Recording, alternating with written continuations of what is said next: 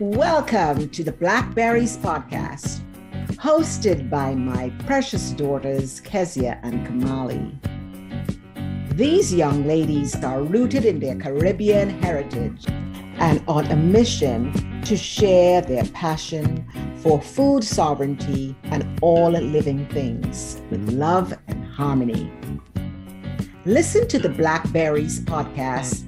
It's my favorite podcast, and you can find it Apple Podcasts, Google Podcasts, Spotify, and wherever you get your podcast by searching the Blackberries Podcast. You can visit them on Twitter and Instagram at We Blackberries and blackberries.org. What'd you say? Does it sound like my mic is on? I really cannot tell. My mic is on. You feel you sound good. Okay, thanks. okay. All right. Hey, y'all. Welcome to season two. Welcome back. We missed you guys. This season, we want to start by sharing daily health practices that keep us strong and grounded.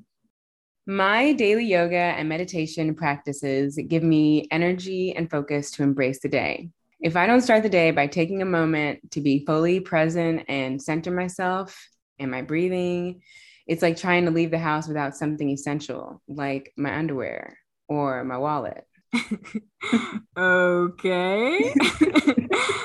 That's real. yeah. I've also been crossing over to vegan over the last year. And as a result, so has my family. I'm sure they were all immediately on board. It did take some getting used to. I'm feeling more confident about preparing vegan meals to nourish us that my family will actually enjoy eating. Mm-hmm. So, yeah, eating plant based foods and drinking lots of water are the best things I've done for my health so far this year. Excellent. You are killing it. Yeah. Well, I've really gotten into this book over the last year called Sacred Women, and it's a guide to healing the feminine body, mind, and spirit. And you, Kezia, got it for me. It's taken my spiritual practice to like a whole other level. There are phases, and each phase has a different stone, spiritual guardian, and floral essence. I didn't even know you could digest floral essences before this, um, but you focus on them during your meditation, and it's just been keeping me so in tune with myself and nature. I'm super into the essence of the phase I'm in now, Iris, because it helps cravings for sweets and hypoglycemic tendencies. And for a while now, I've been noticing that sugar and I are not friends. It makes my skin break out, my teeth hurt, and it keeps me up at night. Wow. Like that relationship is not working for you anymore. Yes, correct. also, diabetes is out there. So I've been avoiding eating sugar, reading more labels, and drinking celery juice. So hmm. this is my path. Hmm. I'm holding myself accountable, and I want you guys to help me.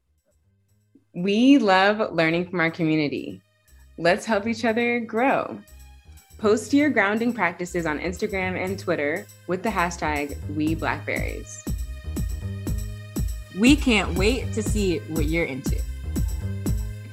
Hmm. Follow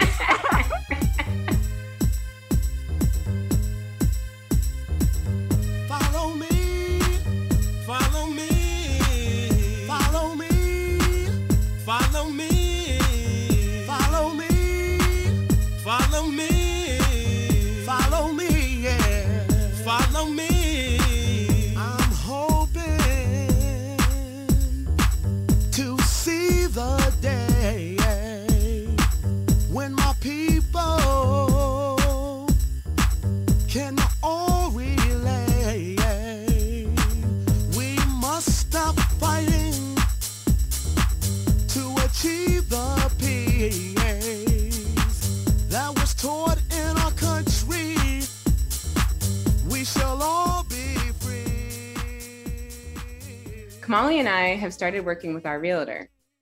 Shout out to Colombian Steve. Woo!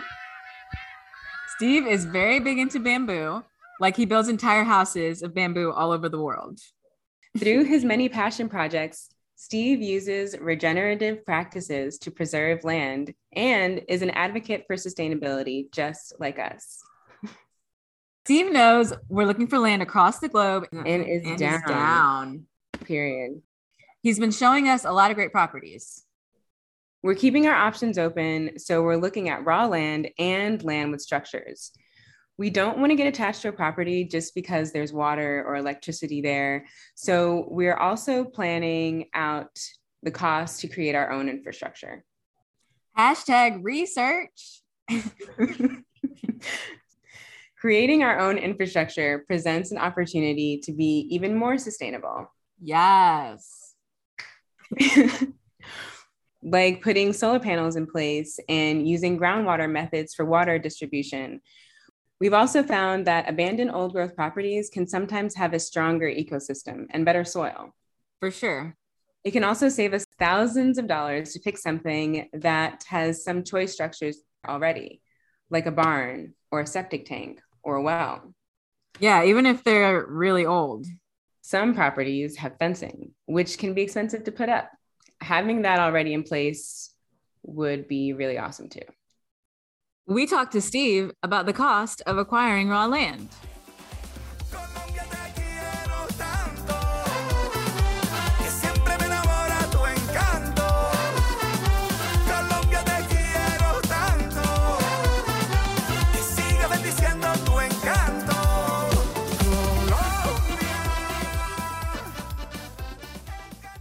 Any vibes on this? We really liked it. We have to put in our own power or something. Was that like how does that work? Most land, raw land, you're gonna have to put in power, well, you know, right, water, yeah. mhm. and uh, and a septic system Uh-huh. for whatever home or structure you decide to build.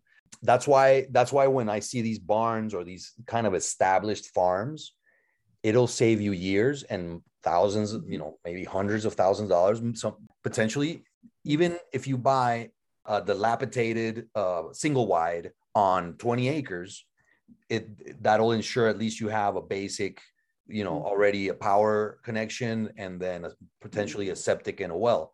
So you're buying already the infrastructure on there. You know what I mean? Sure, Yeah. Um, I think um because you know like we were scared that if it had a structure on it there wouldn't be enough land right or something so we had kind of that's what we're looking at bare you know Yeah, because sometimes they'll put the house, but then it's like five acres or 10 acres. Yeah. or a lot more money find. too or something Right. Yeah, Yeah. exactly. Ends so up being more expensive. you never know. Okay. But yes, most raw land, uh, all of these, you none, you know, sewer, nothing, water, no. Uh, and then you'll have to, you know, it'll have the electricity somewhere on the boundary, in which you've got to then bring it into wherever your build site or your structure is going to be. I don't know if this But maybe there's like a solar option. well, there's always a solar option. yeah The sun's Yeah. always out. Mhm. right. Do you want any Yeah. wooded areas? Do you want any woods? Well, yeah, I feel like the soil is often better when there are some established woods. do you know if people take on the task of like clearing land themselves or is that just something like if all you know like if 10 of acres is not clear like what if we were to clear it ourselves Can you? Yes, you can. yeah Yeah, it just depends on on restrictions, zoning, and that kind of thing as well. So if it's okay if it's open use or if it's unrestricted, then you can do whatever you want. Let's get down, let's get down to business. Give you one more night, one more night to get this. We've had a million, million nights just like this. So let's get down, let's get down to business. Mama, please don't worry about me. i I'm about to let my heart speak. My friends keep telling me to leave this. So let's get down, let's get down to business. Let's get down, let's get down We discovered that we definitely need something called unrestricted land. I was seeing some great properties, and then when I inquired about them before we met Steve, people would be like, Yeah, no, you can't just farm here. you can't have animals here. this is for like a subdivision. So it's good to be specific with your realtor. Definitely. Some good questions to have ready are when was the land last surveyed? What was it used for and when? Is there some sort of a road? Do we have to cut a driveway? Can we get a truck in there? Or do we just charge ahead with a brush cutter? because we don't have one. So that would be another expense. In this process, we've discovered topography maps. and they are super useful. The topography of a place is important because for what we have planned, we need a good portion of it to be nice and flat. Steve skillfully explains this concept.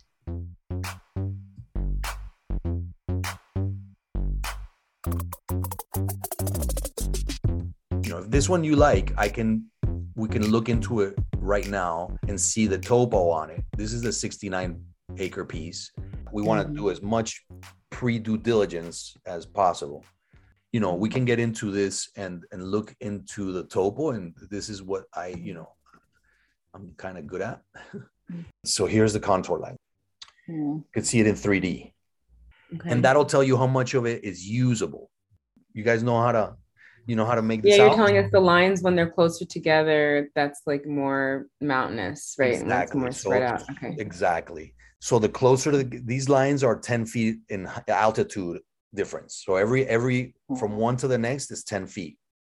Um, the closer they are together, the steeper, correct. And then Yeah. they get uh, they, they they get far from each other, then you could see this is a little ridge or or you know little Plain. hill and this is kind of usable up here you see but that's very very steep so it's it's Yeah. five percent usable you know yeah, I Uh, feel like maybe more. I don't know what percent is right, but so that's kind of what we have to look at is are they level that's why you see this is cheap this is not expensive compare comparatively right yeah. Um, right, so it's all relative it has to do with location is number one right then there's usable land how usable is it and then of course you get into utilities and costs to put infrastructure you know mm-hmm. how far back you have to build a driveway how far back mm-hmm. you have to take electricity you know it so so it just it's all relative Who gon' hold us? Huh? Not the cemetery or the penitentiary. Damn, my contemporaries, I'm too legendary. It's so money. I got. Money.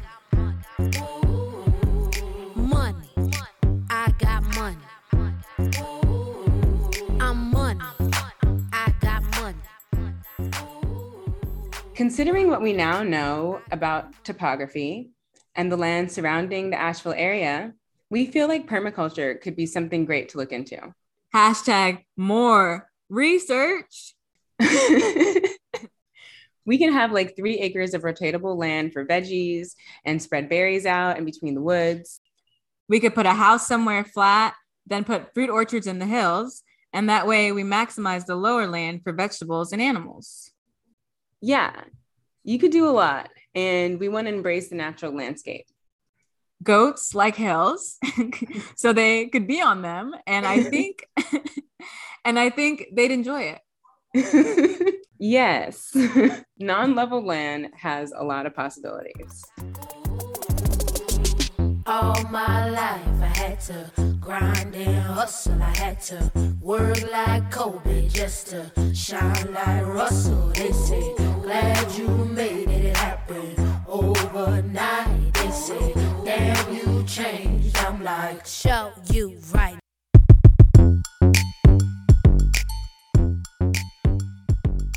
Before making a commitment to a piece of land, we are most certainly including soil testing in our due diligence process. Understanding the soil and its history will inform us what plants and animals we choose to raise and how best to work together in harmony. Checking in with the local extension agents who are experts on all that stuff is a great thing to do early on. So we're enjoying shopping. We are learning more about what will empower blackberries to harmoniously strengthen human land connection. Here, here. we have been feeling the love and good vibes from our listeners, family, and friends. We are so grateful for you. Y'all are fire. More fire, more fire, but, but, but.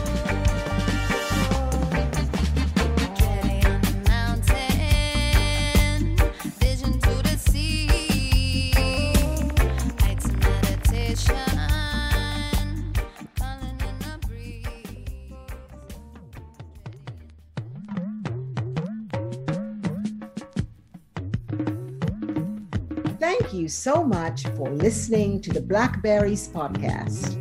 If you would like to learn more, you can visit the Blackberries Instagram page at We Blackberries, or you can visit the Blackberries website at blackberries.org. Tune in next time for more positive vibrations on the Blackberries podcast.